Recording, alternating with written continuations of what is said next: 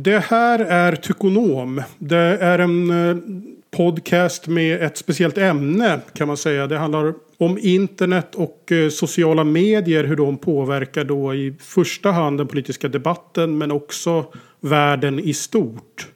Eh, när jag började blogga om de här frågorna för sju år sedan så var den allmänna attityden runt internet var att det var det bästa för både individ och samhälle. Att eh, alla, alla som jobbade med media eller hade en framskjuten roll i offentligheten skulle ha ett sociala mediekonto för att möta allmänheten. Och Facebook och Twitter fick ju folk att enas för att störta diktaturer i arabvärlden och eh, man ville digitalisera skolan snabbt som fan också. Att det är liksom det absolut bästa en unge kunde få för att liksom öka prestation, betyg och intelligens och allting var liksom en, en platta. Och idag har det ju där svängt eh, ganska mycket. Ja, sociala medier är ett hot mot demokratin och skärmtid gör våra barn till hjärnskadade psykopater. är väl lite, lite mer den generella stämningen nu. Eh, avsnittets gäst hör till de som eh, fortfarande är optimister trots allt. Eh, jag välkomnar eh, Gustav Martner, eh, kommunikatör, strateg och föreläsare som bland annat ligger bakom Eh, hemsidan Skärmhjälpen i samarbete med Länsförsäkringar och föreläser en del om, om skärmtid. Eh, var det här en bra presentation av dig som optimist och, och så vidare? Ja, men jag är jätteglad att jag blir presenterad som det, för ibland så blir jag ju presenterad som eh, motsatsen. så att jag tycker det är mer korrekt. Jag är väldigt optimistiskt lagd i grunden. så mm. det är mm. bra. Ja, ja men det, det, handlar, det kan ju också handla lite grann om, om inte vad man själv har för position utan vart liksom resten av debatten har förflyttat sig också. Ja, och det gick ju ganska fort kan man lugnt säga. Jag var ju eh, eh alltså definitivt en av dem som var väldigt positivt inställd eh, redan i slutet av 90-talet. Eh, mm. Så tillhör väl de som verkligen tyckte att det här är ju fantastiskt och att det var helt i linje med min eh, fanzine-inställning uh, uh, som jag vet att mm. du också kommer lite ifrån. Nu kan man göra sitt eget digitala fanzine sådär. Uh, så, men, Ab så, mm. Absolut, det är ju faktiskt en sak jag tänkt på med fanzine. Så att det på, på något sätt var det ju någon slags så här anal analogt och marginellt internet man höll på med. Ja. När man satt och kopierade saker sådär. Ja, verkligen. Uh, det, och det fanns en distributionslogik. Uh, jag vet inte, alltså vilken fanzine-kultur var du inblandad i? För jag, kom ju, jag var med i punkens uh, fanzines. Vad, vad var du liksom i vilket uh, fanzine? Jag började ju med tecknade serier. Mm. Just det. Som jag höll, höll, på med rätt länge. Det var ju en av, alltså det fanns ju musikfanzines, seriefanzines science fiction fanzines och skräckfilms var väl liksom de stora grejerna jag kände till. Ja. Uh. För, för det fanns, fanns en logik tänker jag bakom. Eh, det var intressant för den distributionslogiken som fanns i eh, den subkulturen. Det kunde ju mm. vara till exempel att man fick kontakt med någon via post. Det låter ju helt sjukt idag men man fick ett brev och så var det någon som skrev Hej, jag läste ditt fanzine, jag tyckte det var bra. Eh, skulle du kunna tänka dig att skicka eh, 10 stycken X och så får du eh, 10 av mina eller om du säljer så kan du få eh, en femma eller en tia. Alltså det var ju liksom mycket att man skickade med och bytte hit och dit. Gjorde ni också det eller? Ja, men ganska mycket sådana här liksom straight eh, rakt avbyten. Ett exemplar av mitt fanzine. Man tryckte kanske 50 X och sen använde man liksom ja. 20, 20 av dem till att byta till sig andra fanzines. Och det, det, var ju lite de proportionerna det var. Det var ju mer än hälften av de som läste hade ju egna fanzines också som man ja. kunde byta. Och det är intressant för att eh, om man tittar på distributionslogiken på internet så liknar ju det till viss del eh, peer-to-peer då så att det återkommer ju både med, med torrenter då alltså att eh, får jag ladda ner av dig får du ladda utav mig och så. Eh, och mm. att det är ett eh, distribuerat nätverk och sen så återkommer ju den logiken i eh, eh, blockkedjorna lite grann. Men också då ett distribuerat nätverk eh, fast lite annan logik. Eh, så det finns ju någonting i eh, internet som tilltalar kan jag tänka mig lite automatiskt då den som har varit inne i ett så här eh, prototypstadie utav eh, peer-to-peer då, vilket fanzines är tycker jag. Eh, och den subkulturen erbjuder. Där är ju till exempel, jag, jag lyssnade ju på när du, du, du var med i Navids podd. Ja. hur kan vi? Och, och pratade om det här. Det som är det liksom stora steget är ju lite grann att man går från central producent som är någon annan, liksom ett stort bolag, en stjärna eller någonting. Ja. Eh, till att vi alla är producenter. Ja, Eh, och konsumenter liksom på samma gång. Att det liksom blir mer en glidande skala. Ja, precis. Och, eh, i, en, I ekonomiska termer så är ju eh, det uppstår ju eh, väldigt mycket bolag då som kan tjäna pengar på att facilitera ett nätverk i första hand snarare än att de tillverkar någonting eller, eller så. Eh, och det ju, har ju Mm. blivit en, eh, en enorm källa till att liksom vilja investera riskkapital och sådär. Pre- Precis, det är ju liksom de som gör ramen som är grejen och inte de som gör innehållet. För det gör vi liksom allihop. Någonstans har det ju blivit så att DN är liksom lika mycket innehållsproducent som mig fast betydligt större. Men vi Ja, verkar ju ändå på samma arena. Ja, ja men verkligen. Och det här är ju någonting som man liksom så här instinktivt som fanzinist, eh, gammal fanzinist så tänker man ju förstås att ja, men det här är det bästa. Nu kan mänskligheten liksom blomstra. Att man liksom uppnår det här, eh, så här marxistiska drömstadiet du vet. Att liksom eh, lärande och lek och, och, och allt sånt där.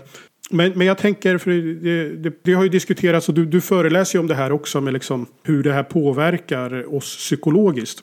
Ja, ja men precis. Men, men jag skulle ändå vilja, om man kommer in på det psykologiska och den biten. Det som Mm. jag tror att vi missar väldigt mycket i det resonemanget.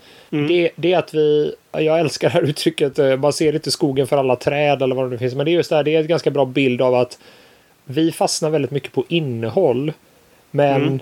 vi borde prata mycket mer distribution. För att den här marxistiska drömmen vi, vi faller hela tiden in i att, eh, att eh, det handlar om att åh, nu kan alla vara innehållsproducenter. Alltså det är det vi fastnar i. Men det är ju inte alls den stora grejen. Den stora grejen är ju nu har alla en eh, i högre grad av jämställd makt över distribution. Innehåll är Mm.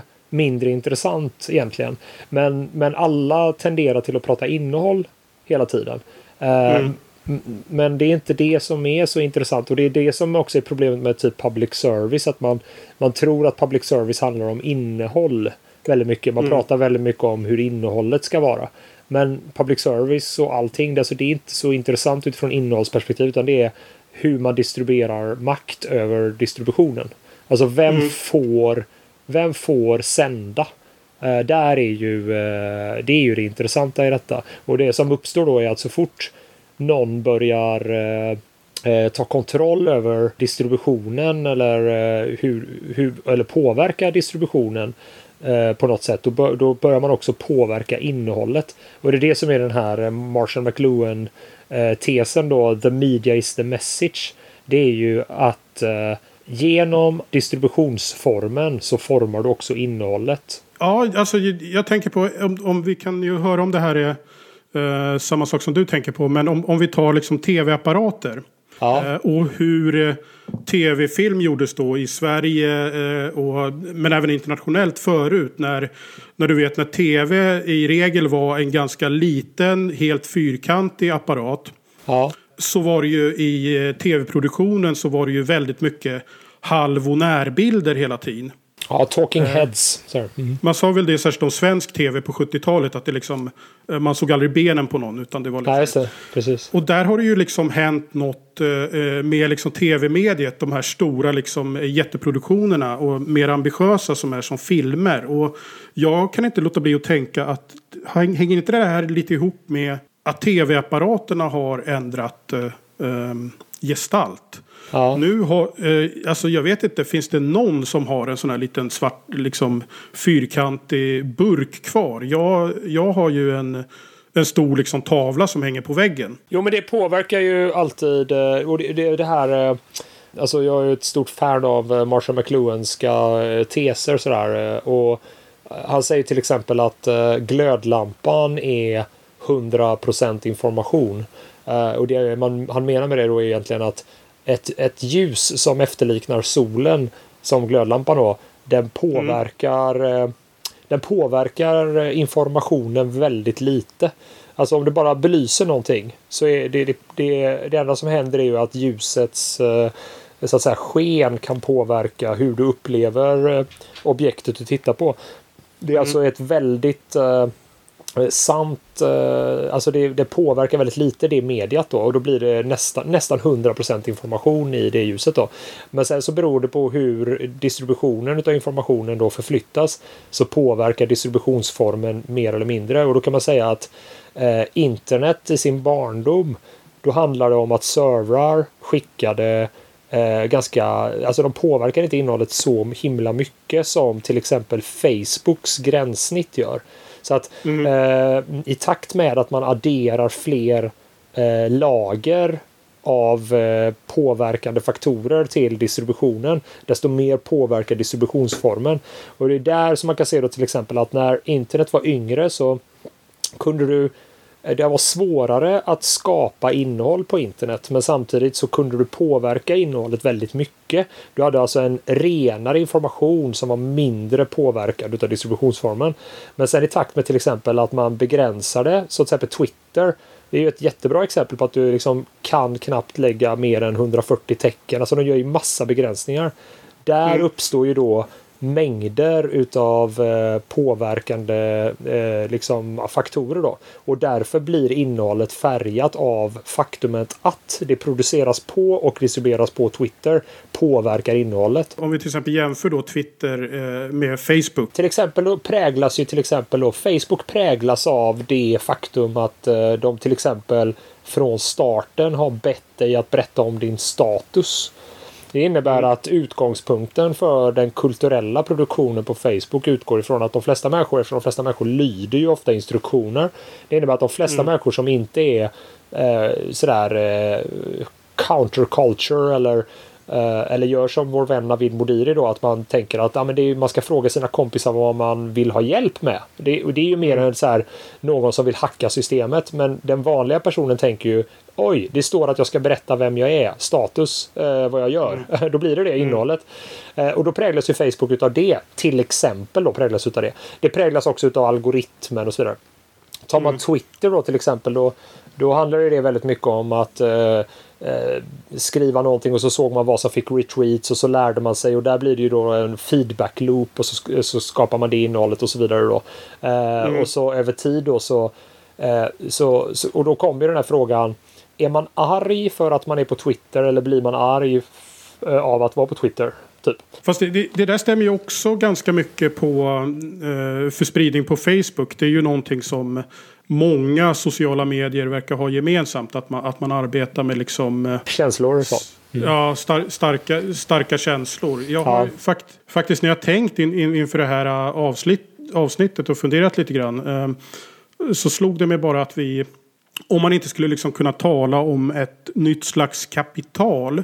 Ja. Som eh, visserligen har funnits tidigare men liksom eh, nu har liksom blivit mer betydelsefullt. Och då Eh, jag menar i den här sociologiska meningen som man tidigare... Ekonomiskt kapital, vad du har för pengar, socialt kapital, vad du har för kontakter, kulturellt kapital, vad du har för liksom, kunskaper om olika saker och ting. Sådana här bakomliggande kunskaper som kan vara bra att använda, hur man söker stipendium och sånt där.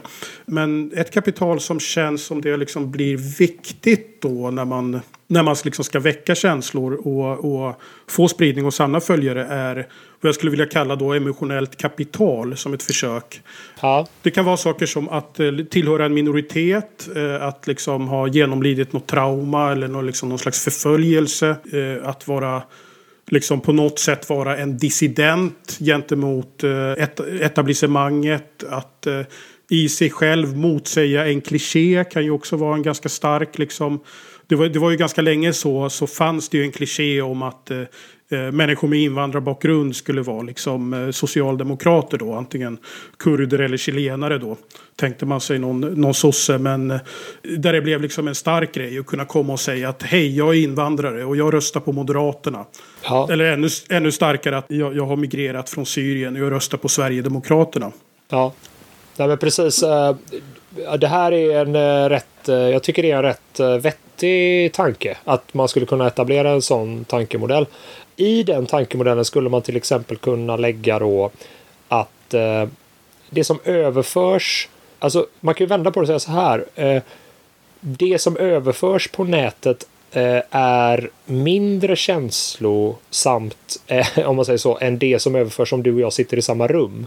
Eh, eller mm. om så, för att vi överför text som har gått igenom ett så smalt rör om man säger så. Vi behöver ju till exempel emojisar för att förstärka det känslomässiga innehållet eh, på ett vettigt sätt till exempel.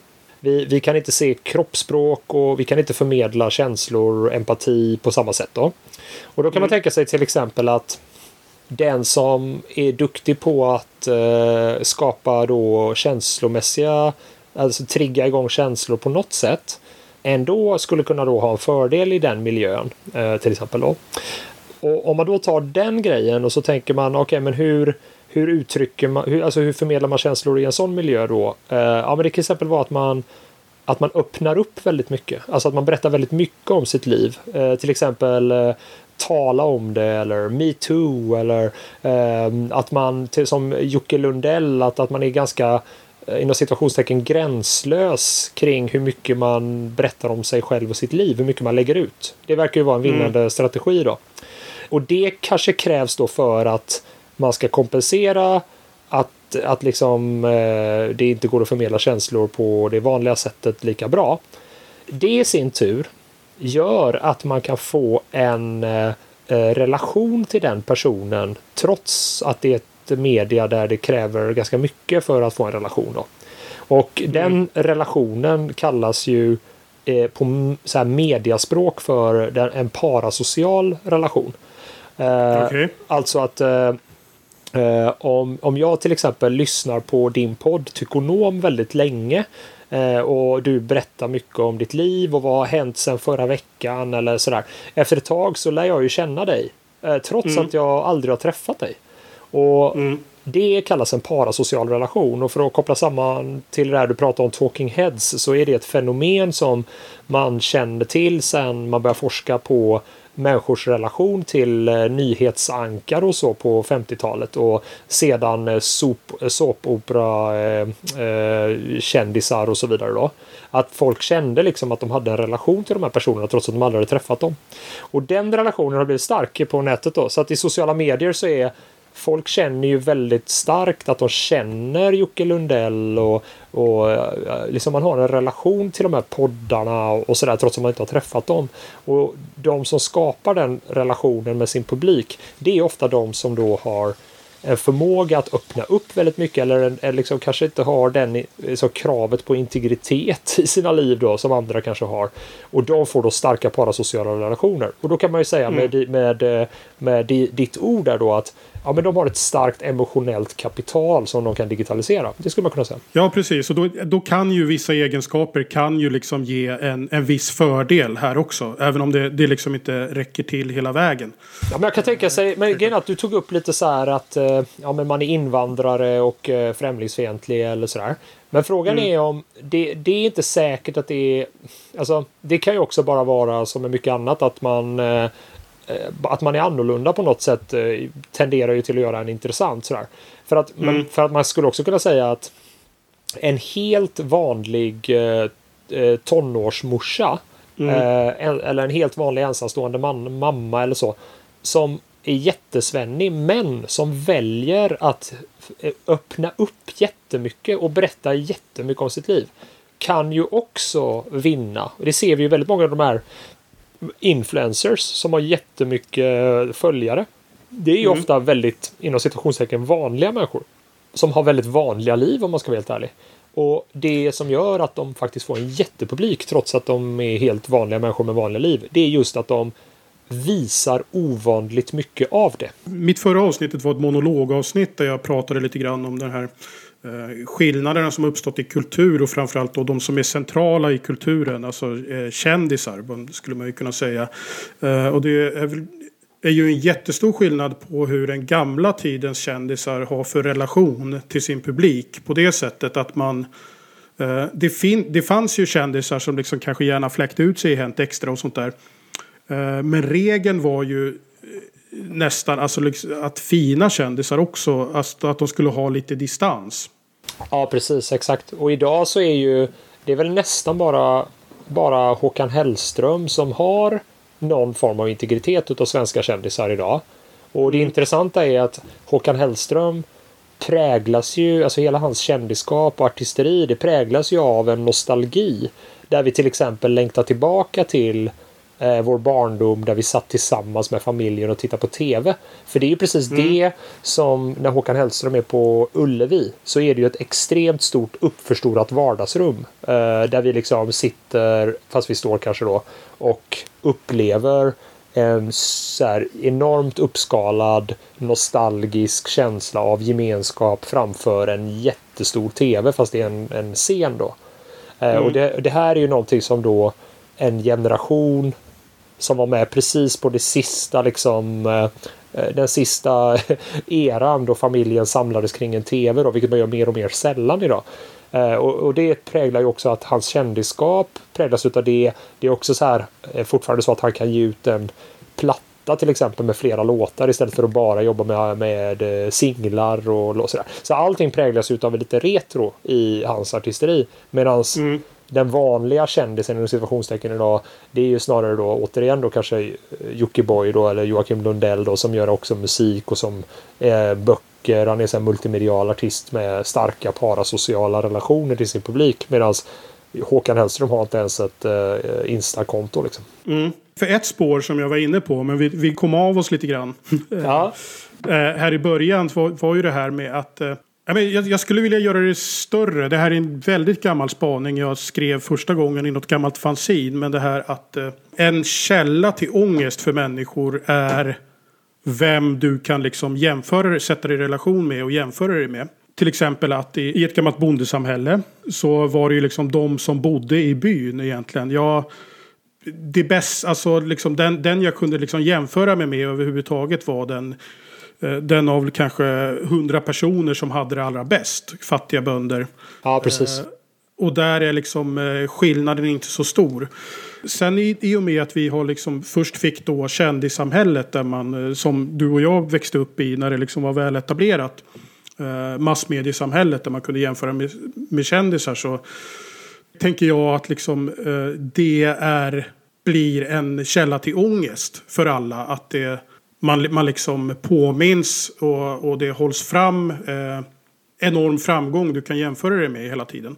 Ja, precis. Och att detta har liksom gjort ett eh, ytterligare kvanthopp genom internet. För att, eh, som du säger det här med att alla är producenter. Men jag tänker lite grann när jag, när jag liksom lyssnar på när mina unga snackar om att det, det handlar så mycket om att liksom samla följare redan i den åldern och producera bra grejer på, på internet. Eh, att, att man liksom har dragits in ännu mer. Förut så kunde man i alla fall dra den här gränsen. Att man, äh, men det, jag menar Lady Gaga är ändå äh, världskändis och det är inte jag. Så det, men nu kan man äh, Ja men till exempel du, du och Navid pratade ju om, om det lite grann. Hur äh, man dels jämför sig med alla Ja. alla sina bästa kontakter på Facebook. De som verkar ha det bästa livet.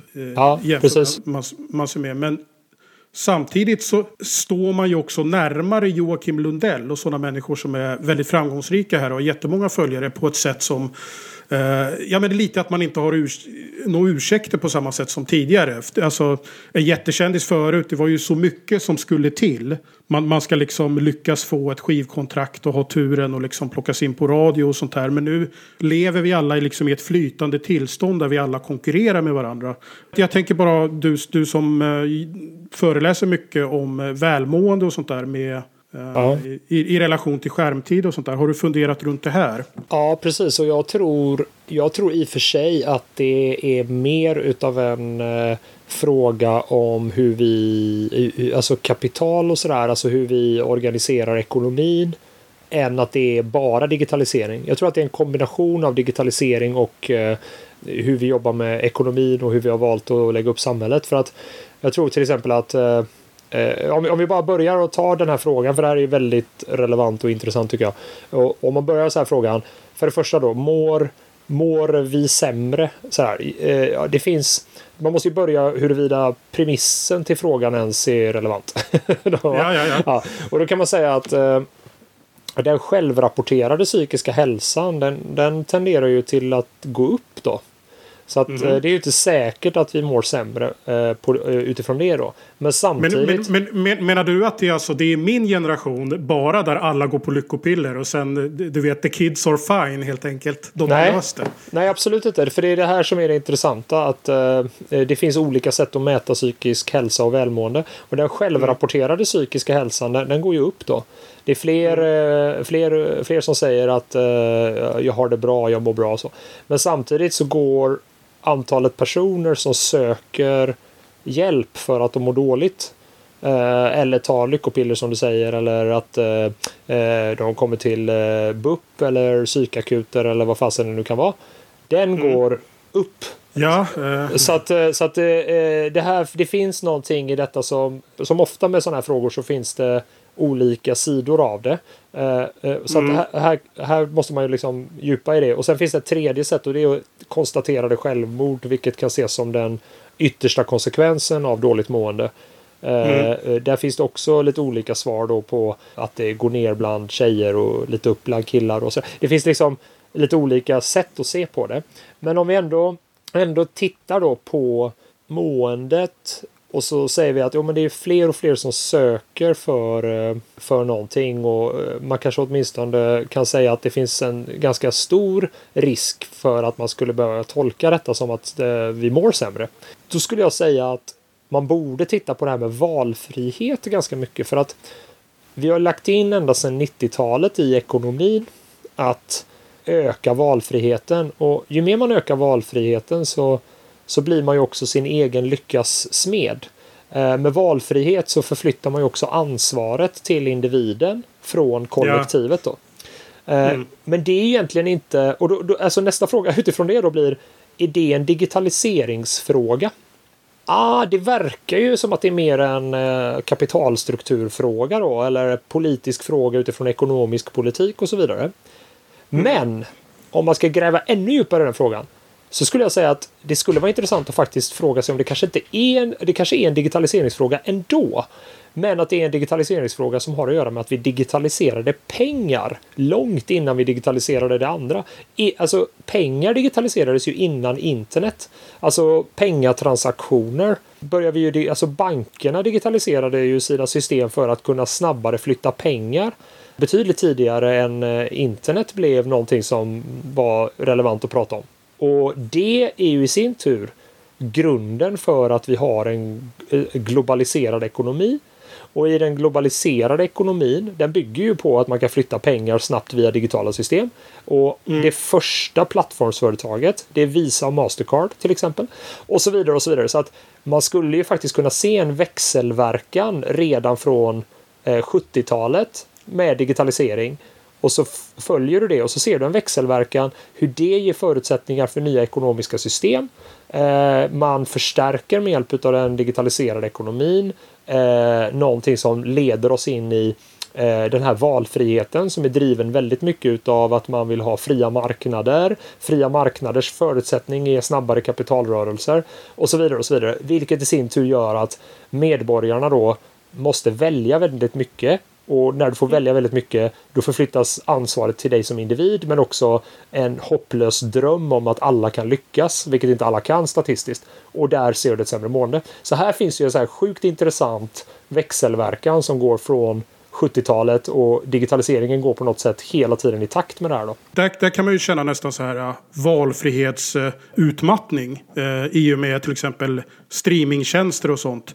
Uh, ja. det, det, är ju någonting som har gjort det här Eh, väldigt påtagligt eh, psykologiskt för folk tror jag på ett, på ett sätt som kanske liksom andra valfriheter inte, inte riktigt gör. Jag tror att det, det betyder till exempel valfrihet att du kan välja eh, skola till exempel så här fria skolval och sånt där. Jag menar det är ju en enorm källa för stress för både barn och föräldrar exempel.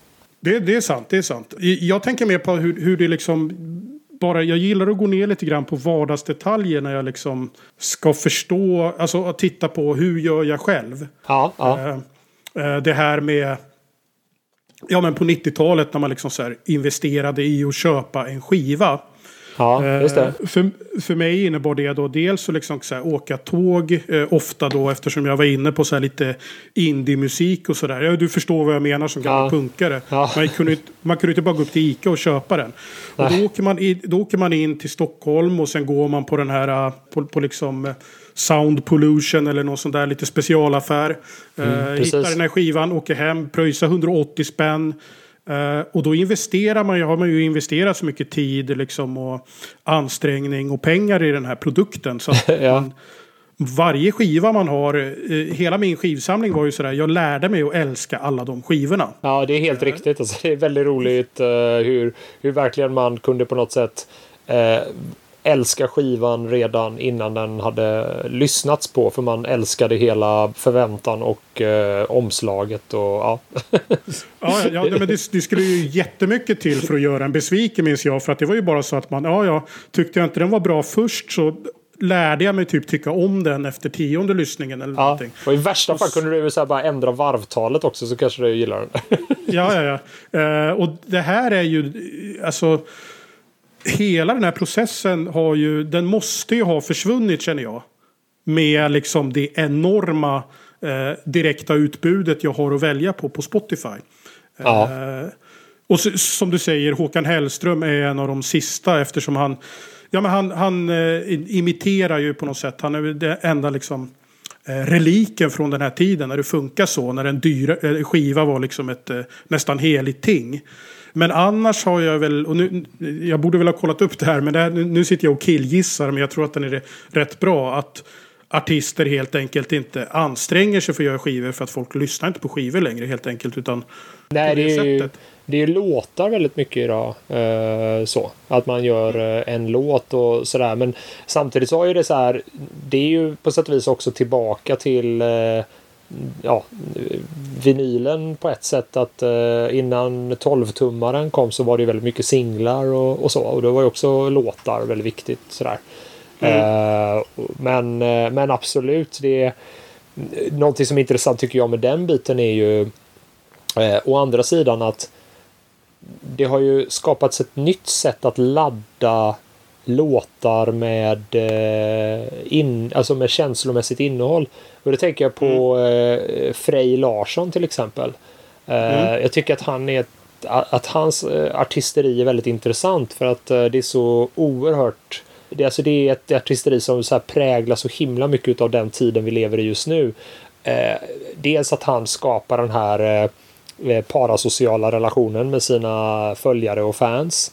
Dels att hans eh, låtar är lika mycket eh, liksom en viral eller ett eh, PR-stunt eller en del, alltså det är förlängning utav hans liv. Jag tänker till exempel på när eh, den här eh, polisen då eh, gjorde någon, vadå, de fick honom att ställa in någon spelning och då gjorde han en låt om att, eh, att hon skulle Det- det en- slaktas eller något typ. Det, det, var en, det var en guldfisk som Ja. ja. döpte till samma namn som polisen som gjorde det här. äh, Uttalandet, famösa uttalandet om eh, att en, ja, precis en doktor, eh, skulle du vilja bli eh, omhändertagen av en doktor som stod med en joint i handen och sådana saker. Ja, det var ett otroligt korkat uh, uttalande av en polis och så döpte han en guldfisk efter henne och så sa han att den ska skjutas eller vad det var. Ja, något sånt.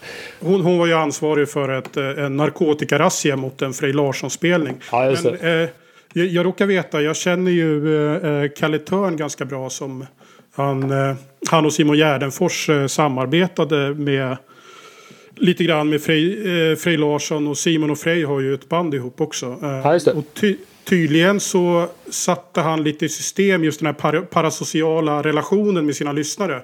Ja. Att han varje, varje gång han släppte någonting så uppmanade han då alla sina lyssnare på sociala medier och bara köra dem på repeat på Eh, med Spotify. Eh, för att då skulle man, man eh, då skulle man komma upp i listorna och på så sätt spridas ännu mer. Precis, ah, han, han är ju, det är ju intressant i det att till exempel har jag sett att han till exempel säger kommentera mitt Instagram-inlägg nedan en kommentar eller en bokstav per kommentar. Skriv, ja du vet så att varje följare lägger in kanske då på hans uppmaning eh, tio stycken separata kommentarer med en bokstav i varje. Har han Ja. sagt till exempel. För Just för att maximera då hur högt... Engagemang. Ja, precis. För det, genom att göra så så eh, påverkar ju han, eh, hans följare algoritmen då som eh, säger att ju fler människor som kommenterar ett inlägg desto mer eh, intressant är det antagligen. Vilket gör att det då hamnar i listor på eh, trending och sådär. Och så här. så att han har ju liksom ett ett otroligt digitalt sätt som mer antagligen är så här intuitivt och experimentellt än att han liksom sitter och eh, forskar i Instagrams algoritmer. Utan det är ju mer ett så här eh, eh native, alltså att jag, alltså han intresserar sig då för eh, hur kan jag få så mycket effekt som möjligt på det här. Eh, mm. och, och det jag menar jag liksom att hans, hans musik är ju en del av hela den multimediala upplevelsen så att hans musik kan inte leva egentligen isolerat från det faktum att det var en händelse med polisen, att det är en historia, att eh, den påverkar algoritmer och att eh, alltså det är ett, verkligen ett i sanning så här multimedialt artisteri eh, som är väldigt intressant. Eh, mm. och, det, och det tycker jag är liksom intressant att kolla på liksom hur Eh, tekniken påverkar alla kulturella uttryck. Det blir som en överbyggnad av det faktum att någon har tagit fram eh, en algoritm till exempel. Då. Ja, just, just det här också hur, hur relationen eh, att ett artisteri eller ett kändisskap är mer en relation mellan liksom, eh, artist och publik än, eh, än, än något liksom enskilt verk. Jag tycker Pewdiepie är ju ett jättebra exempel på det om du bara sätter på en video av Pewdiepie som är då världens största underhållare. Den är ju liksom, om man är helt o, o, okunnig eh, tittare så är det ju inte sådär. Det är ju, nästan, det är ju helt obegripligt på många sätt. Eh, för, för liksom en, en, normal person som inte vet ett dugg om Pewdiepie och kanske inte vet så mycket om internetkultur så är det ju liksom bara Ja, men det, det, är ju som att man kommer in på en fest kanske man ska liksom jämföra det med. Där det liksom är jättebra stämning och man själv fattar ingenting. Eh, vad de har så ro, roligt åt. Ja. Eh, det går liksom inte att ta bara liksom, ja men, ja, ja men som man kanske gör med Black Sabbath. Det här är Black Sabbath och så sätter man på Iron Man liksom. Och så, eh, men, men alltså, förlåt Johannes, men alltså Iron Man är väl precis lika obegripligt kulturellt uttryck för den som inte har socialiserats in i Black Sabbath som... Eh, alltså det är ju det är precis samma sak som Pewdiepie. Black Sabbath är ju lika obegripligt för någon som aldrig har förstått den kulturella kontexten som eh, Pewdiepie är för den som inte har förstått den. Alltså det kan inte finnas någon skillnad där. Det finns inget spontant genuint i Black Sabbath som skiljer sig från Pewdiepies kulturella uttryck tycker jag. Nej, det, det har du i och för sig rätt i. Alltså skillnaden är väl kanske att det har blivit mycket mer avancerat. Eh, alltså att det har blivit Ja, men det här de säger om, alltså det går ju ganska snabbt att uh, fatta Black Sabbath. Uh, på sätt och vis. Om, ja, alltså, alltså, det, det, undrar om, jag. Det undrar jag. Förlåt, alltså jag undrar det. Jag skulle säga att uh, om du verkligen så här, bryter ner kulturella uttryck till någon form av så här, atom. Så, mm. så är det lika och så bygger du upp då med hjälp utav så här, storytelling och att, för jag menar till exempel så här för att förstå Black Sabbath så måste du förstå eh, dist till exempel. Alltså att en gitarr som egentligen du har förstört mm. gitarrljudet. Alltså du måste först gilla att ljudet är lite förstört till exempel. Du måste, alltså det är så mycket du måste förstå. Eh, och eh, om du då kommer utifrån som en extraterrestrial man sådär. Alltså en alien. Hur, hur skulle du eh, förstå? Du skulle bara tycka att det lät svinskumt tror jag. Eh, med Black Sabbath. Absolut.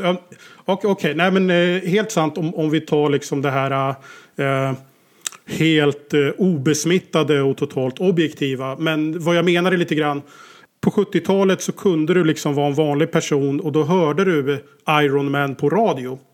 Ja. Uh, och alla hade ju, alla i en viss åldersgrupp i alla fall hade det gemensamt att de hade ganska många förkunskaper till hands för att kunna tolka Black Sabbath. Ja, och där sätter du, tycker jag, fingret på någonting. Och det är ju att vi har gått från stora, breda gemensamma kulturella referenser till individualiserade medielandskap. Och det innebär ja. egentligen att i det individualiserade medielandskapet så skär man de kulturella referenserna i olika andra riktningar kan man säga. För att det är fortfarande mm. så att på eh, Alltså det finns fortfarande enormt stora grupper människor som har gemensamma kulturella referenser. Men den gruppen kanske snarare är, som du säger då, alla på hela jorden som eh, kollar på Pewdiepie får samma mm. kulturella referens. Medan alla på hela jorden som gillar hårdrock eh, får en kulturell referens.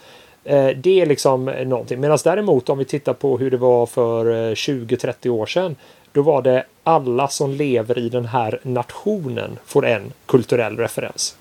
Mm. Och så helt enkelt så man, kan man säga att de gemensamma kulturella referenserna de delas inte eh, via till exempel eh, nationsgränser på samma, i samma höga grad som man kanske delar det utifrån eh, eh, vilken plattform man föredrar. Som till exempel, jag föredrar Youtube kanske du säger. Och så säger jag, ja jag föredrar Steam eller jag föredrar det här datorspelet Forest eller jag föredrar något annat. Alltså det är så här. Så de kulturella referenserna är i hög grad kopplade till vilken plattform är du på.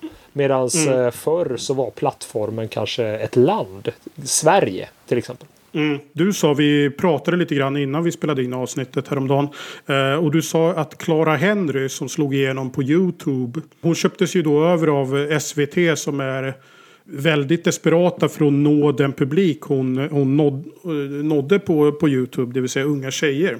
Du sa att hon är betydligt mindre populär genom SVT-kanalen än genom eh, Youtube då. Snarare, ja, eh, typ. Alltså man kan säga så här att eh, jag sitter i styrelsen för Mediaakademin och eh, eh, vi följer vem, vi, vi kallar det för maktbarometern som med hjälp av eh, eh, dataanalys då, så tittar vi på eh, massa olika typer av eh, datapunkter som skulle kunna tillsammans då kunna sägas avgöra engagemang och räckvidd för olika sociala mediekonton. Eh, och då säger vi egentligen då lite förenklat att eh, här är de som har mest makt i sociala medier. Och, så, mm. och, då, och då tittar vi på det och då kan man ju se till exempel just där att om du då Eh, tar, eh, om, om till exempel Clara Henry då, om vi tar henne som exempel, om hon slutar att eh, producera material och prata med sina följare under en period för att till exempel vara med i Melodifestivalen, då går engagemanget för liksom Clara Henry går ner. Så att det, engagemanget är relaterat till hur mycket innehåll som hon producerar. Det, det, det känns ju logiskt på något sätt då. Men om man då säger så här att Clara Henry är lite mindre på Youtube men istället så är hon med i Melodifestivalen som programledare. Då skulle man ju mm. kunna tänka sig att hennes sociala, alltså att hennes eh, räckvidd och så går upp för att folk blir så här oj, titta hon är i rutan, vem är hon? Hon verkar ju trevlig och så söker de upp henne på Youtube och tittar på henne. Det skulle man kunna mm. tänka sig att den totala effekten går upp. Men det ser inte vi utan det, det händer inte så mycket med någon som är med i public service. Deras, deras sociala kanaler får inte en boost om man säger så.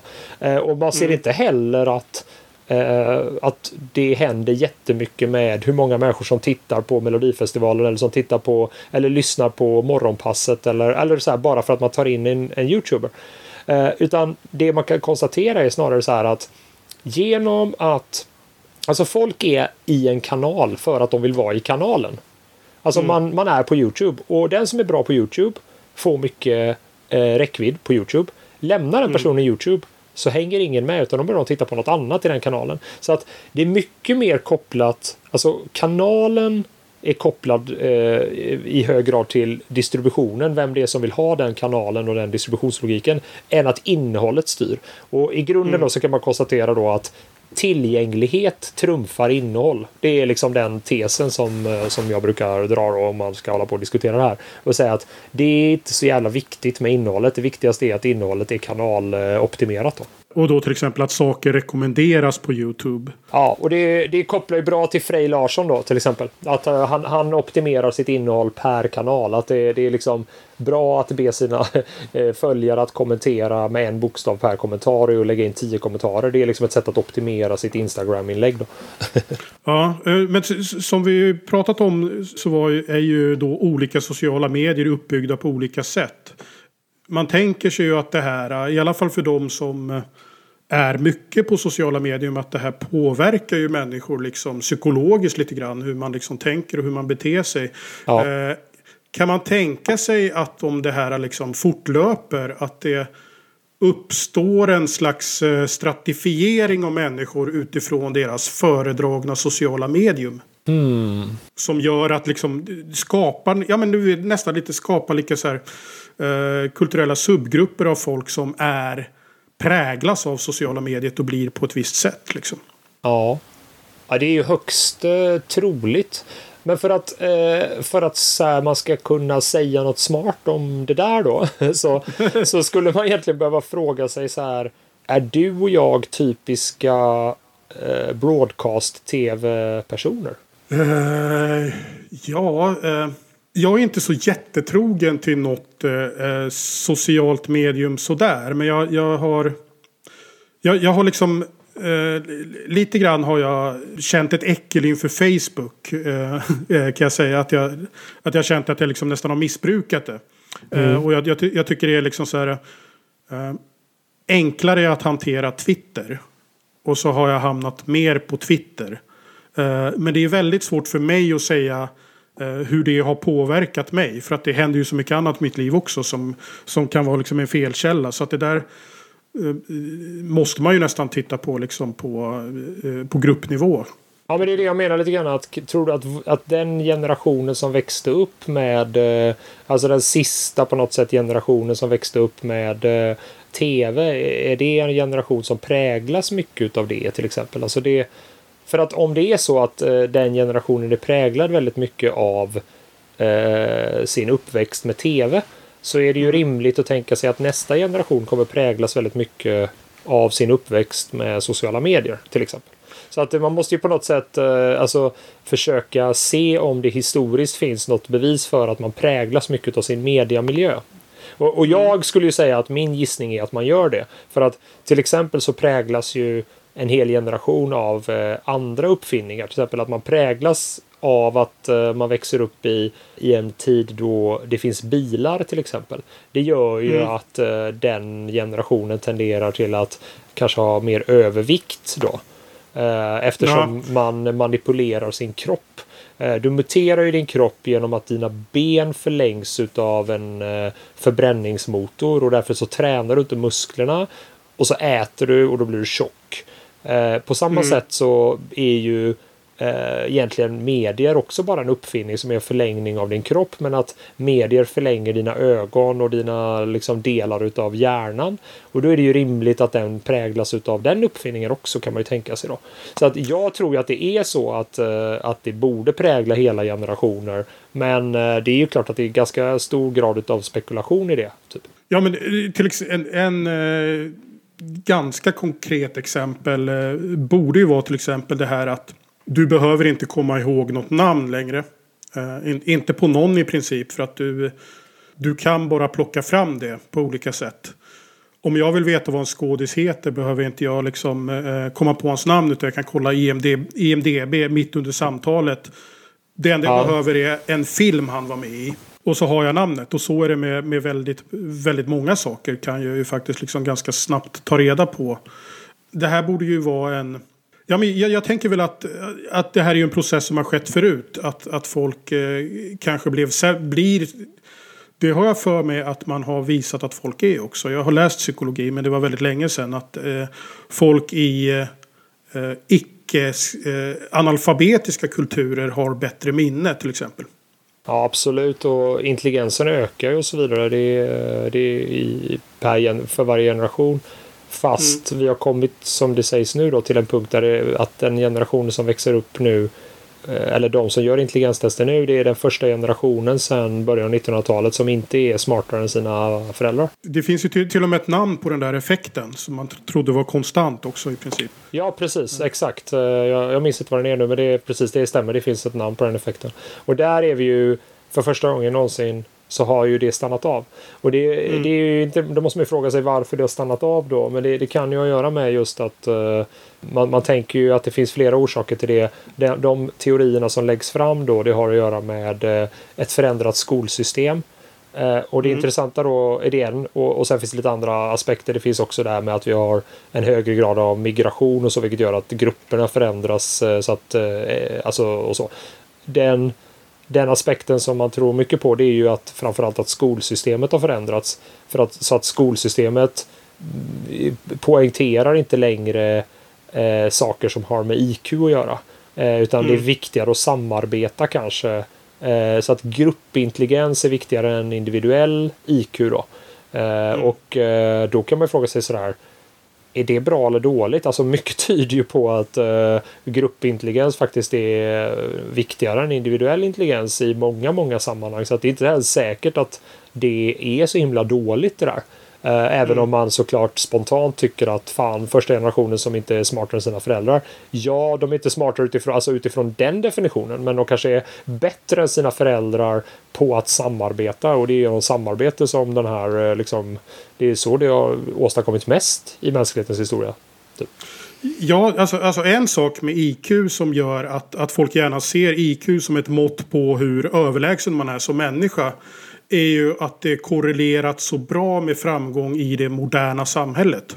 Till exempel att eh, det finns knappt några, några vd på liksom riktigt eh, höga poster då i stora företag som har ett IQ under 120 läste jag någonstans. För att det, det är liksom ett... Eh, det är väl inte nödvändigt att det är ett krav för att kunna hantera den utan det är väl att kanske folk med den egenskapen söker sig liksom till den utmaningen och slår ut varandra. Eh, ja. Ja, precis. Och, och, och, men det bygger ju också på att man tror att vd på något sätt är representativa för någonting vi vill ha. Man kan ju också säga att för att bli, för att liksom bli vd så måste man ha eh, lite av någon störning för att sam, så här, systemet är så stört. Eh, så. Psykopater ska ju tydligen, tydligen vara vanligare på maktpositioner också. Ab absolut, att IQ är ju liksom någonting för att mäta individuell framgång i det moderna samhället. Men det kan ju också vara så att vi går in i ett annat samhälle där IQ eh, inte riktigt blir lika viktigt som du säger. Nej. Nej men exakt. Och det, det, det... Jag, jag, hopp, jag, hoppas det. Jag har inte jättehögt IQ. Så att det, har du prövat det? alltså jag har bara gjort sådana här uh, nättestat på, uh, på vad heter det, Mensas nättest. Ja okej. Okay. Uh, Uh, alltså jag är ju inte jättedåligt men det är sådär jag är ju Jag fick ju inte något meddelande om att komma och testa på mens. Liksom, utan, utan en så här, ja men du vet ganska, ganska bra, vad var det? Uh, jag gjorde experiment också, jag gjorde det första, gång, första gången någonsin gjorde det när jag var stenad och då fick jag så alltså 85 eller någonting. Uh, och sen gjorde jag det ett det kan ha varit ett, ett år senare och då hade jag, då hade jag tagit ayahuasca efteråt. Eh, och precis och jag kände mig så klar. jag, jag kände mig så klar så att det, det, gick ett par dagar och jag kände mig väldigt klar i huvudet och så tänkte jag att jag skulle göra ett IQ-test och så fick jag 115 eller någonting. Vilket är så här, det är ju okej. Okay, men det, det jag hör ju rösten inom mig som säger att ja, du duger inte för att vara vd. att, att, att, man är en medelmåtta helt enkelt. Fast du, eh, jag skulle säga eh, så jag, jag är ju ändå tillförordnad chef för eh, en, en del av ett stort företag med 350 medarbetare under mig.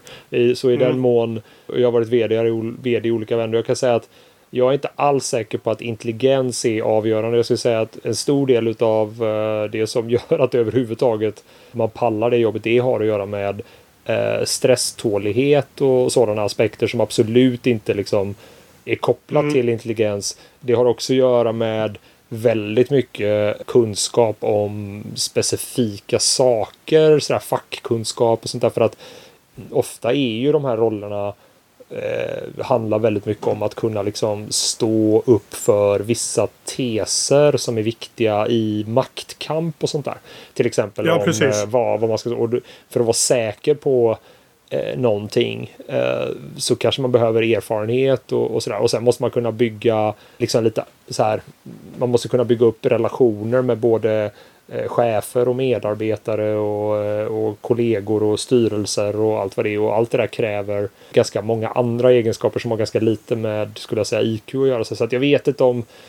Det, jag, jag tror att, att, att man ska liksom vara, vara, vara ganska öppen för att olika egenskaper kan spelas på olika sätt. Det är liksom ett väldigt komplext eh, så här, det är ett komplext samhälle vi lever i och det blir allt mer komplext. Ehm, mm. Så att jag, jag, så, sen är det klart att det är ju bra om man hyfsat snabbt kan processa information tänker jag. Ehm, men jag undrar om, om, om IQ eh, hjälper just på de posterna. Eh, däremot så tror jag att IQ är, alltså att kunna processa mycket information och, och, och sådär, det tror jag, det är nog väldigt bra om man jobbar i den i synnerhet i den privata sektorn idag så, så kan man ju komma väldigt långt med att man orkar sätta sig in i fler eh, siffror och rapporter och, och, så vidare än andra. För det är ganska många som inte orkar sätta sig in i saker på sina jobb idag. Det, det märker man ju faktiskt. Mm.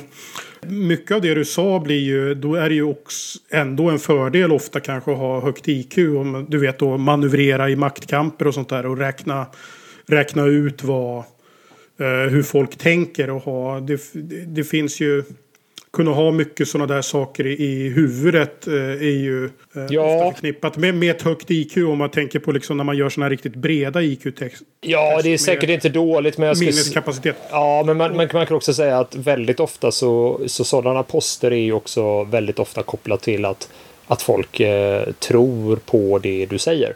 Eh, mm. Och det kan ju i sin tur koppla till att man har ett förtroende. Och förtroendet bygger du kanske mer utav vad du har gjort eh, historiskt i ditt liv.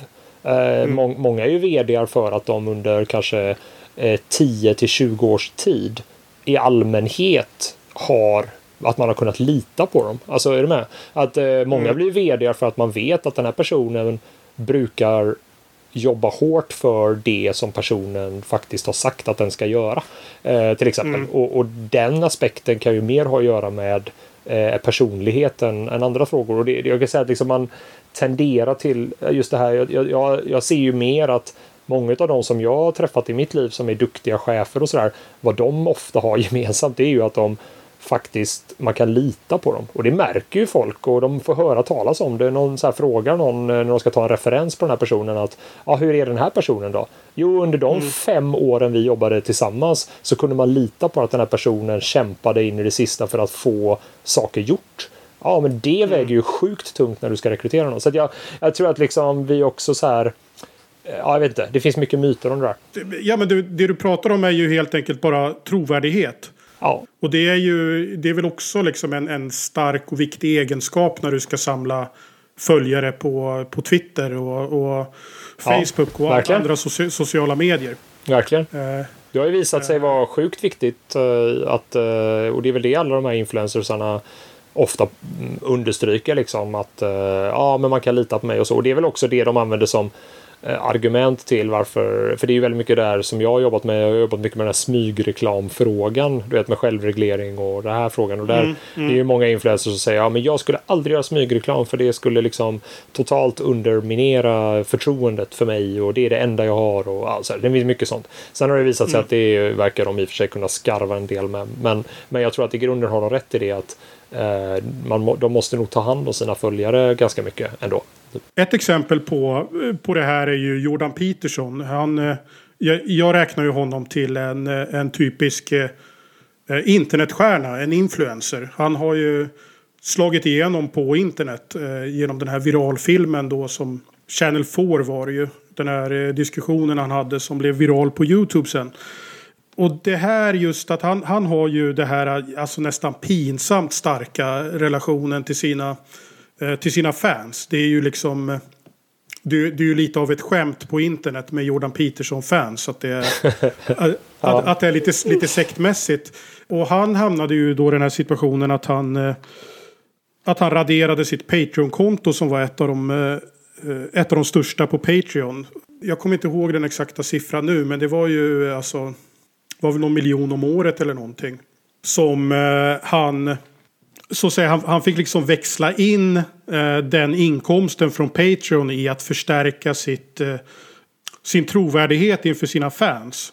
Anledningen till att han lämnade Patreon var att Patreon hade sparkat ut eh, en eh, YouTubare som heter Sargon Akkad. På lite så här märkliga grunder. Alltså inte för någonting han hade lagt upp genom Patreon. Utan för att han hade sagt något i någon annan intervju på någon, någon kanal i, på YouTube som eh, liksom inte hade bekostats med Patreon överhuvudtaget. Utan att, utan att då Patreon lekte lite så här allmän moralpolis över, över de som hade konton där. Vad de gjorde i alla sammanhang.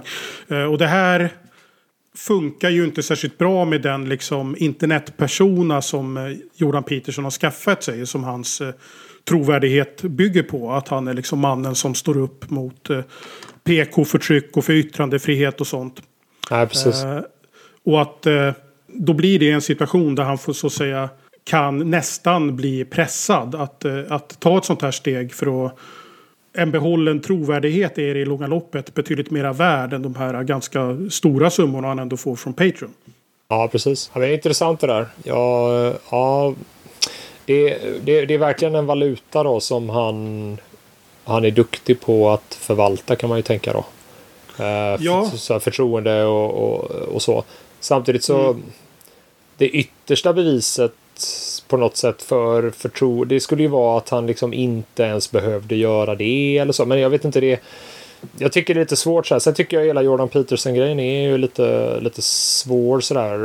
eh, För mm, jag, jag tyckte hans första föreläsningar, eh, Maps of Meaning, var bra. Eh, Och jag, jag var liksom en... eh, Jag, jag minns hur jag liksom tipsade. Har ni hört talas om det här? Lyssna på det här. Det är jätteintressant. eh, Det där liksom just när han rörde sig inom det här, alltså hur Slaying the Dragon sådär, liksom hur det här att man, man exponerar sig för det man är rädd för och, och alltså det finns mycket i det som är intressant och, och bra och sådär. Men sen så blev ju han mer och mer kidnappad utav, eh, utav de, de här andra frågorna upplevde jag det som. Men han verkade på något sätt gilla det. Men det som jag tyckte gjorde att jag började bli så här, fast det här var ju inte så jävla bra. Det var ju just att han till exempel gav sig in i den här diskussionen. Det var någon Google-anställd som, eh, som skrev någonting om Googles mångfaldspolicy som i mångt och mycket handlade om att få fler tjejer att, eh, att trivas på arbetsplatsen som programmerare och sådär. Eh, och det i sin tur då gjorde att den här killen som var emot det på något sätt eller hade åsikter om det. Han fick någon reprimand eller så. Så gav sig Jordan Peterson in i det. Och då använda sig av väldigt så biologistiska förklaringar till varför eh, till exempel då killar faktiskt är lite mer lämpliga än tjejer att vara programmerare. Liksom, det var, ja, jag förstår att han, han på något sätt sa att jo, men det, här, det här ska man ju inte bara kunna sopa under mattan, att det finns skillnader mellan kvinnor och män och sådär. Och i, när han gjorde den grejen så menar jag att det är ju liksom, det går ju emot jättemånga här, andra aspekter utav den frågan som till exempel att kvinnor och män i programmering, det är ju en av de sakerna som verkligen har en kulturell orsak, vilket är väldigt validerat. Eh, 1981 så var det en enda högre utbildning där, som plötsligt minskade antal kvinnor som eh, tog examen. Och det var bara computer science och det skedde från 1981. Fram till dess så gick alla högre utbildningar, alltså eh, medical law, eller medical eh, law, alltså alla de här olika bitarna. Allt där ökade simultant kvinnor inom. Fram till 1981, då fortsätter alla uppåt utom en, computer science. Och vad var det som hände 1981? Jo, man etablerar den kulturella stereotypen, den manliga datornörden. Vilket man gjorde genom lanseringen av C64, genom filmen War Games och året efter genom lanseringen av eh, Apple Macintosh. Eh, och de, det, det är helt uppenbart att det, är validerat. Det hade inte han en dugg koll på och gav sig ändå in i den diskussionen om att det skulle finnas någon eh, kulturell skillnad. Nummer två, Eh, att vara datorprogrammerare, ja men det är inte en definition som är så här eh, så jättetydlig vad som är en bra egenskap i det yrket eftersom det likt alla yrken har mängder utav olika tillämpningar och sätt att arbeta och bla bla bla. Så det finns så mycket i det där. Och någonstans så kände jag när han gick in i den diskussionen med så lite ödmjukhet inför eh, eh, frågans komplexitet. Då blir jag plötsligt lite så här, okej, det kanske är så att han går in i andra frågor med den typen av eh, bristande bakgrundskoll eh, och med samma totala säkerhet om att hans eh, källor inte har, alltså förstår jag menar lite grann så här. Eh, Mm, och, ja, det- ja, och då tänker jag lite grann att det är ju det är ett typexempel på något som är så här vinnande sätt att vara eh, i vissa medier. Men inte alls ett så vinnande i andra. Och om man då tänker till exempel vad som är intressant att lyssna på i en podd. Det skiljer sig extremt mycket från vad som är intressant att eh, läsa på Twitter, tänker jag.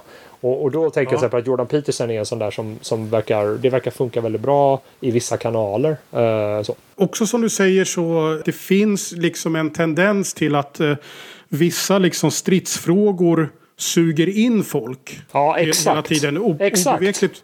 För Jordan Peterson, det är ju väldigt tydligt att hans eh, stora framgång bygger ju inte på Maps of Meaning och hans böcker egentligen. Utan det bygger på den här liksom ständigt återkommande konfrontationen med etablissemanget.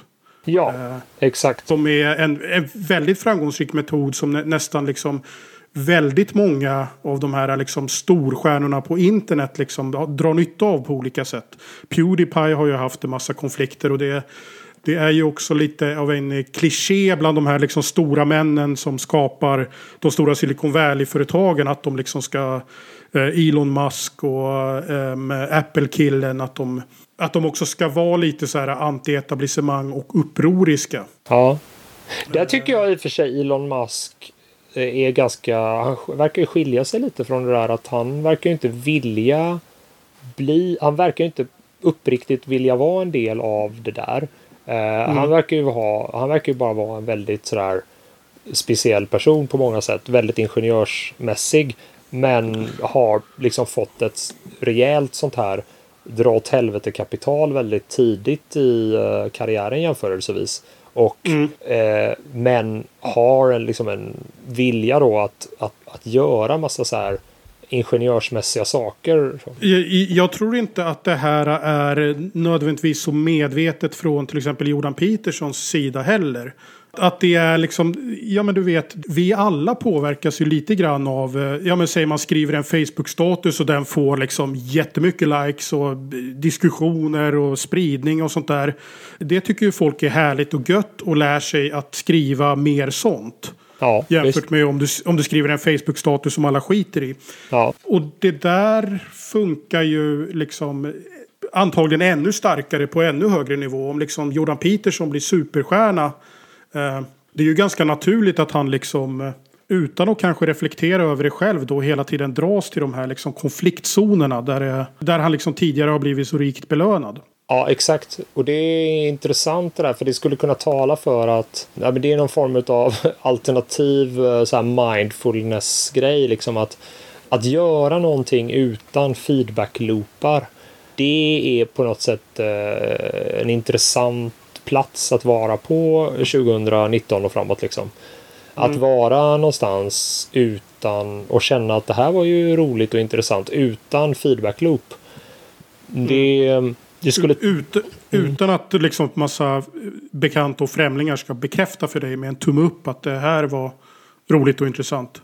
Ja, någon alltså. form av, eh, alltså det finns ju många typer av feedbackloopar och om man blir alltför liksom, man kanske kan bryta ner det också att eh, eh känslor i kroppen också är feedbackloop. Men det, jag tänkte lite på det här eh, när vi, just när vi håller på med skärmhjälpen till exempel så, så har vi och när vi hållit på med de här frågorna jag och en, en psykolog då eh, då har vi till exempel lagt upp sådana här förslag på saker man kan testa i sitt liv.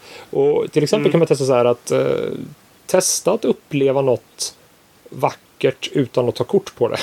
så. Och det är bara, så bara för att pröva och det är många som känner så här shit ska jag Ska jag till exempel, eh, jag, jag, hade, jag hade en fest så här, eh, som var ganska ambitiös där folk eh, typ klädde ut sig och hej och sådär.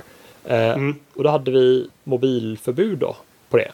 Mm. Eh, och att man skulle tejpa igen sin kamera om man var tvungen att ha sin mobil med sig på festen och så. För just för att vi kände att så här, när vi ordnade den här festen att testa hur, hur blir festen om man verkligen bara fokuserar på nuet.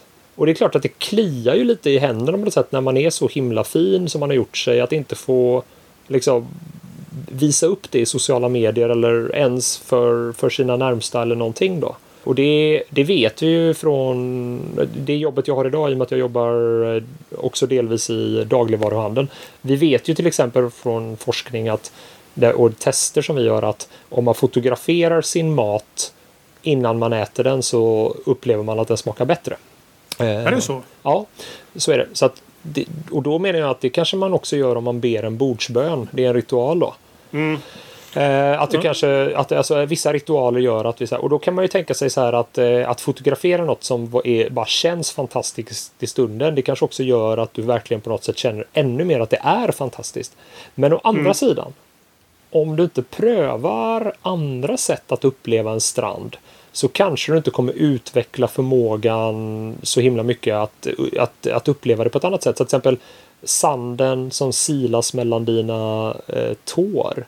Det kan mm. ju vara en upplevelse som också kräver lite fokus och träning över tid att verkligen så njuta av det.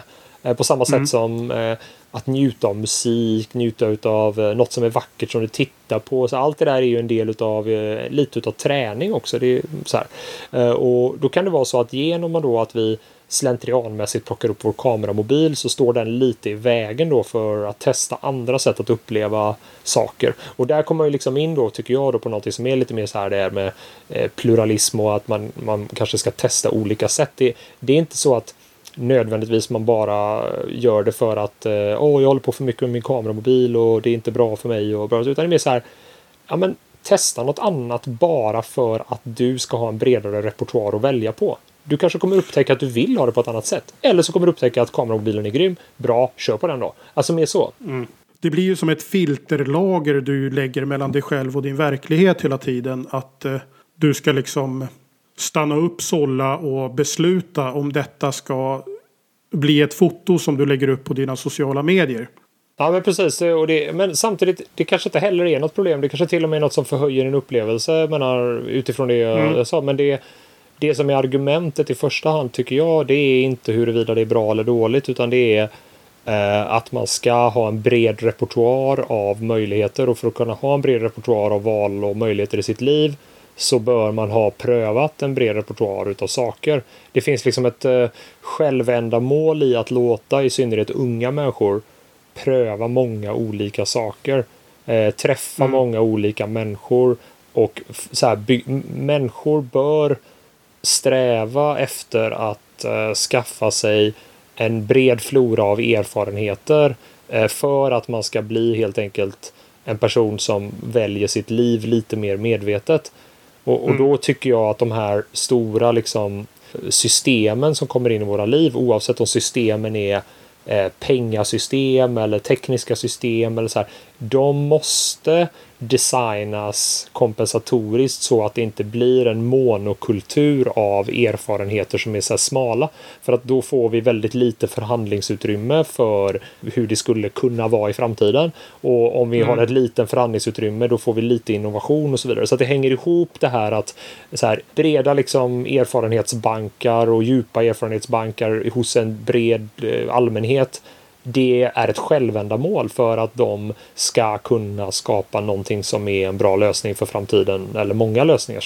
Och det tycker jag att vi på något sätt inte framhåller nog i det nya medielandskapet utan vi, vi accepterar att man liksom har en viss typ av ägandeform till exempel kring sociala medier. Det är stora globala mm. plattformar som är riskkapitalfinansierade. Mm. Det borde vara ett självändamål att vi har till exempel public service sociala medier till exempel, eller att vi har ideella sociala medier, att vi har eh, eh lokala sociala medier. Alltså det, det är så viktigt det är så viktig teknik att det borde vara ett självändamål att vi försöker skapa incitament för att det ska finnas olika former av det. Det är för viktigt för att det inte ska finnas. Där har jag en, en, en du kan ta på volley. Borde Sveriges eh, eh, radiotjänst då, eller vilka det nu är som Eh, som producerar Sveriges Television och Radio. Borde de skita i att fortsätta göra gammal 1900-talskanal tv och starta ett, eh, använda de här åtta komma någonting miljarderna per år till att göra ett socialt medium då till exempel? Hade det varit en, en eh, vettigare... Ja, alltså de behöver inte ställa dem mot varandra för att det är så billigt att bygga ett socialt media att de behöver inte, de behöver inte ens en miljard för att bygga ett socialt media. Om de hade tagit 10 miljoner kronor, vilket är eh, en, en liksom extremt lite pengar jämfört med vad de lägger på andra innehållsfrågor och innehållsproduktion. Mm. Eh, för 10 miljoner kronor så hade de kunnat bygga ett socialt media för till exempel alla barn. En sån här Bolibompa Public Service. Som, eh, där ett Bolibompa som, som var väldigt lämpligt för barn att mm. dela dela tankar och teckningar och bli kompisar med varandra, att eh, chatta med varandra, att skicka emojisar till varandra och så vidare. Det hade man kunnat drifta, både bygga och drifta för 10 miljoner kronor.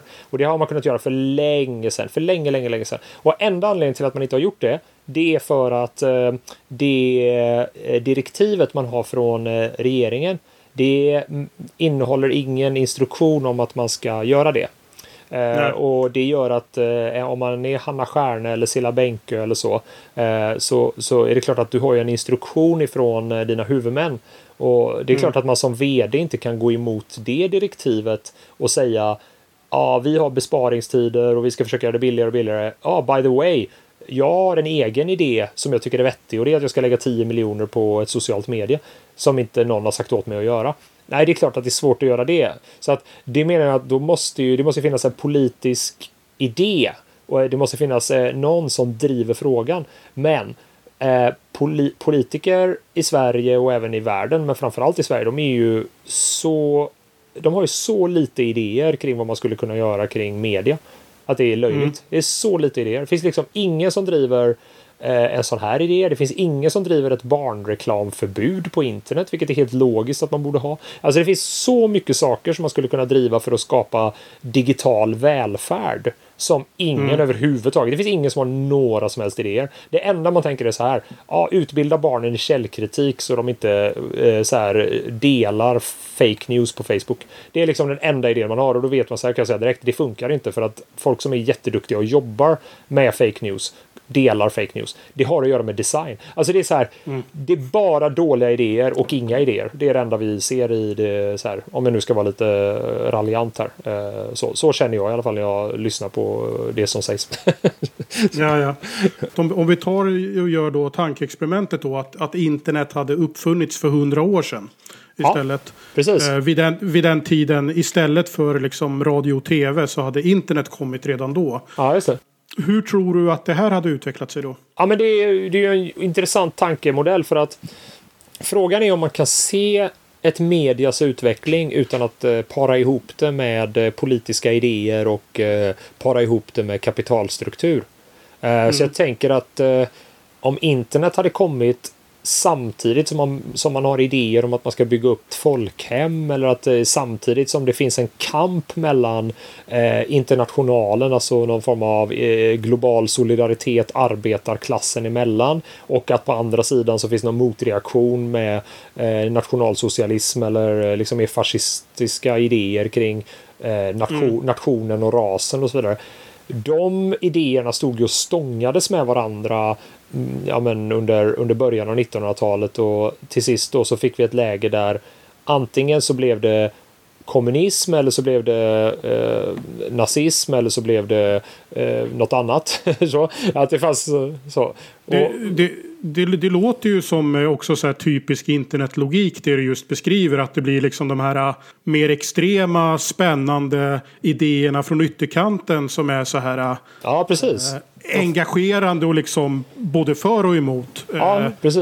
precis. Det är intressant. Det, det, att, för att det man ja. ser då är liksom att de, eh, de, de kan ju förstärka varandra. Det finns väl också någon uh, term för det där att, uh, att ju mer extrem en politisk idé är desto mer provocerar den fram en motidé. Mm. Och det, är väl, det finns väl en idé om att det är därför Sverige blev varken det ena eller det andra var för att vi hade en idé om en kompromiss då som är en, en liksom nationalistisk idé som plockar ändå idéer från kommunism och sådär. Alltså socialist, Socialdemokraternas folkhemsbygge räddade oss från nazismen för att eh, vi hade lite lagom mycket eh, nazism i den idén då. ja, och, och, och, och, från, från kommunismen också tidigare så var det ja, ju... Det, precis. Det, blev ingen revolution så det blev eh, Saltsjöbad-anda istället. så. Uh, ja. Men absolut, och, och, då kan man tänka sig att om, om det då hade kommit uh, en möjlighet att uh, det, man kan mycket väl tänka mig att vi hade haft en... Det hade blivit mycket mer som så här Wikipedia kan man ju tänka sig då. Att eh, eh folkrörelser, om man kan tänka så här nykterhetsrörelsen. Eh, på, ja, vill säga på början av 1900-talet så var 6% av Sveriges eh, befolkning var med i en eh, nykterhetsorganisation. Och mm. 49 procent röstade för totalförbud eh, mot rusdrycker till exempel. Och, och det här mm. var ju liksom de här rörelserna handlade ju om så mycket mer än eh, nykterhet. Det handlade om vad ska människor göra när de inte arbetar och det handlade om folkrörelser, om demokratisering och det la liksom, låg till grunden för eh, studiecirklar och ja men du vet allt det där. Och då kan man ju tänka sig att den typen av tänk då om, om vi hade digitaliserat Sverige då då skulle mm. vi ju haft en sån enorm flora då utav eh, folkrörelsedrivna sociala medieplattformar och så här folkrörelsedrivna e-learning-plattformar och vi hade haft liksom så här eh, Unga Örnar Snapchat. så här, mm. och, och, och, vi hade haft eh, eh du vet, ABFs eh, Quora där man kan ställa frågor och så svarar olika eh, självutnämnda cirkelledare då eh, på eh, svåra frågor och så, och så skapar man en diskussionsgrupp där man kan lära sig då och så hade vi haft så tutorials som gjordes utav, utav folkrörelsemänniskor och sådär. Alltså, men, så. men, men hade vi inte också haft ganska sannolikt för på den tiden hade man ju också en helt annan syn på liksom relationen mellan stat och medborgare. Mm. Där liksom, innan andra världskriget får vi ju tänka, då hade vi ju inte FNs deklaration om de mänskliga rättigheterna även om man hade liksom sådana idéer. Men det fanns ju ändå i grund och botten fanns det ju en helt annan syn på vad staten fick göra med sina medborgare för liksom det allmänna bästa. Ja, det är sant. Eh, det är sant. Så jag, menar, jag tänker ju att sånt här, sånt här som datainsamling och liksom kartläggning av medborgare Ja, det hade ju gått hur bra som helst. Alltså GDPR, ja. hade, ju, GDPR hade ju inte haft en suck, alltså, utan man hade ju antagligen haft eh, eh helt naturligt att precis allt som gick igenom eh, TCP/IP-kablarna eh, lagrades i eh, statens serverpark och eh, där ja. kunde socialdemokrati, socialdemokratiska eh, partiets eh, egna lilla säkerhetsgrupp kunde gå in och titta lite extra på, eh, på några influencers som eh, var lite misshagliga. Så mm. ja, och, och, och, också sådana saker som man då tydligen gör i Kina. Att man, man använder ju det här kontrollsystemet. Alltså jag tänker att det kanske hade blivit väldigt kinesiskt. Ja. För där, jag läste ju att man använder ju det här kontrollsystemet då. Eh, ja, men dels då kanske för att förfölja enskilda dissidenter men också för att samla big data och kolla upp vart, eh, var och när det till exempel är mycket rån. Ja, precis. Ja, men det är ju helt riktigt. Och intressant då är ju också att var är människor som mest positiva till digitalisering och tycker att, vad, att vår, vår nation klarar digitaliseringen och sådana påståenden. Jo, men det är ju typ i Indien och Kina och så. Medan i, eh, i Europa, i Sverige och så här, där är vi ju eh, mer oroliga för digitaliseringens konsekvenser och sådär. Och många säger nej, vår nation klarar inte av digitaliseringen och så. Det säger man nog med rätta för övrigt i Sverige eh, och Europa. Eh, och, och, och, och, ja, ja, och det, det, finns ju den här, det, det, har nästan funnits från början med hur och när internet utvecklades här i väst. Att det finns en så här grundattityd av att liksom stat, det här är liksom fritt och staten ska inte reglera. Nej, precis. Det är, det, är, det är väldigt intressant det där eh, hur eh, internet på något sätt le, har levt i en så här eh, ja, men in på universiteten och sen kommer Algonet och Swipnet och de här som ändå är kommersiella och, och bygger upp någonting och, och så kommer liksom hela tiden den här växelverkan mellan något som inte är eh, kommersiellt och något som är det. Eh, och det, det är mm. någonting det är någonting som är väldigt intressant hur, eh, hur det har utvecklats. Men samtidigt så kan man ju konstatera att så ser väldigt mycket ut. Det är väldigt mycket mer som har en hybrid än vad vi kanske tror. Eh, mm. Och att, att det finns väldigt mycket mer icke-kommersiella grunder i, i allt som vi, som vi gillar och ser runt omkring oss. Och det i sin tur tycker jag är, talar kanske lite för att alltså jag kan ju oroa mig lite för att vi så här ekonomiserar så sjukt mycket. Eh, för att det verkar ju vara i sin tur ett stort hot mot just ekonomin, att man ekonomiserar. Mm, hur, men, hur menar du då? Nej men typ att du vet eh, det som gör att det finns, att det finns förutsättningar för företag eh, brukar ofta bygga på att någon har skapat någonting som absolut inte är byggt kring en idé om att man måste liksom räkna hem det på Alltså du vet så här, vägar Mm. och alltså skolsystem och alltså ofta så är ju saker uppbyggt på andra premisser än att det ska vara lönsamt. Eh, För att det går liksom inte att göra ett eh, business case på investeringen. Eh, Det finns många Mm. saker som det absolut, det går bara inte att, räkna det, rä- räkna hem det. Men det är ändå viktigt på något sätt. Den typen av Eh, alltså det som har blivit problemet är ju att eftersom så mycket är ekonomiserat så är också väldigt mycket eh, per automatik eh, dopat och satt på steroider. Och det i sin tur gör ju, till exempel om vi tittar på digitaliseringen så, så, så är det som att vi- att vi glömmer hela tiden hur enormt dopad digitaliseringen är. För det forsar ju in mycket, mycket, mycket mer pengar i affärsidéer och digitala plattformar än vad de genererar. Eh, Det, det är jätte, jättemånga plattformar som inte tjänar pengar och som får jättemycket doping av eh, riskkapital. Och det är ju för att om man lyckas skala upp en plattform så får man en så stark nätverkseffekt. Alltså nätverkseffekten är så enorm eh, i digitala kanaler eh, jämfört med i andra branscher. Eh, om du skalar upp ett konsultbolag så alltså, du får inte den exponentiella utvecklingen av att anställa eh, 3000 människor versus 300 människor. Men däremot så får du i, i det digitala en sån enorm eh, exponentiell lönsamhet om du får in hundratusentals eh, eh, användare än om du har 100 användare. Och, och det gör ju att riskkapitalet söker sig till nätverksbaserade affärsidéer eh, hela tiden. Men det gör ju i sin tur att digitaliseringen är så enormt dopad. Och det i sin tur gör att om man har då till exempel Wikipedia så är det så sjukt svårt att, eh, att liksom eh, komma ikapp andra plattformar. För Wikipedia kan inte få den enorma nätverkseffekten. Man kan få en viss nätverkseffekt om man till exempel procentuellt sett får en viss andel att donera pengar så kan du ju få en viss nätverkseffekt av att många är där och så får du en procent som donerar och så. Men att få liksom samma nätverkseffekt som man får på ett socialt media som säljer annonser till exempel. Det är svårt. Eh, Och det gör i sin tur att de icke-kommersiella aktörerna på nätet inte alls har samma chans då som de riskkapitalfinansierade. Och det är ju ett, i sig ett jätteproblem. Riskkapitalet är ju enormt problem tycker jag då i, i massa avseenden. Sen är det bra på många sätt också att folk liksom får pengar till bra affärsidéer och så. Men jag, jag tycker liksom att vi problematiserar riskkapitalet alldeles för lite i, eh, i vad det gör med pluralismen i olika branscher och så. Apropå, apropå det här, du har ju en bakgrund inom, eh, inom Mm. reklam. Jobbar väl fortfarande med reklam då. Jag, jag tänker, hur har liksom sociala medier påverkat det här? Finns det liksom fortfarande utrymme i reklambranschen för då man tänker sig en Don Draper som kläcker de här geniala taglines mellan fyllorna? Eller har det liksom Nej. bara handlar om att analysera Facebooks eh, algoritmer? ja. Alltså om sanningen ska fram så tror jag att uh, utrymmet för en sån här Don Draper det, det är ganska litet idag.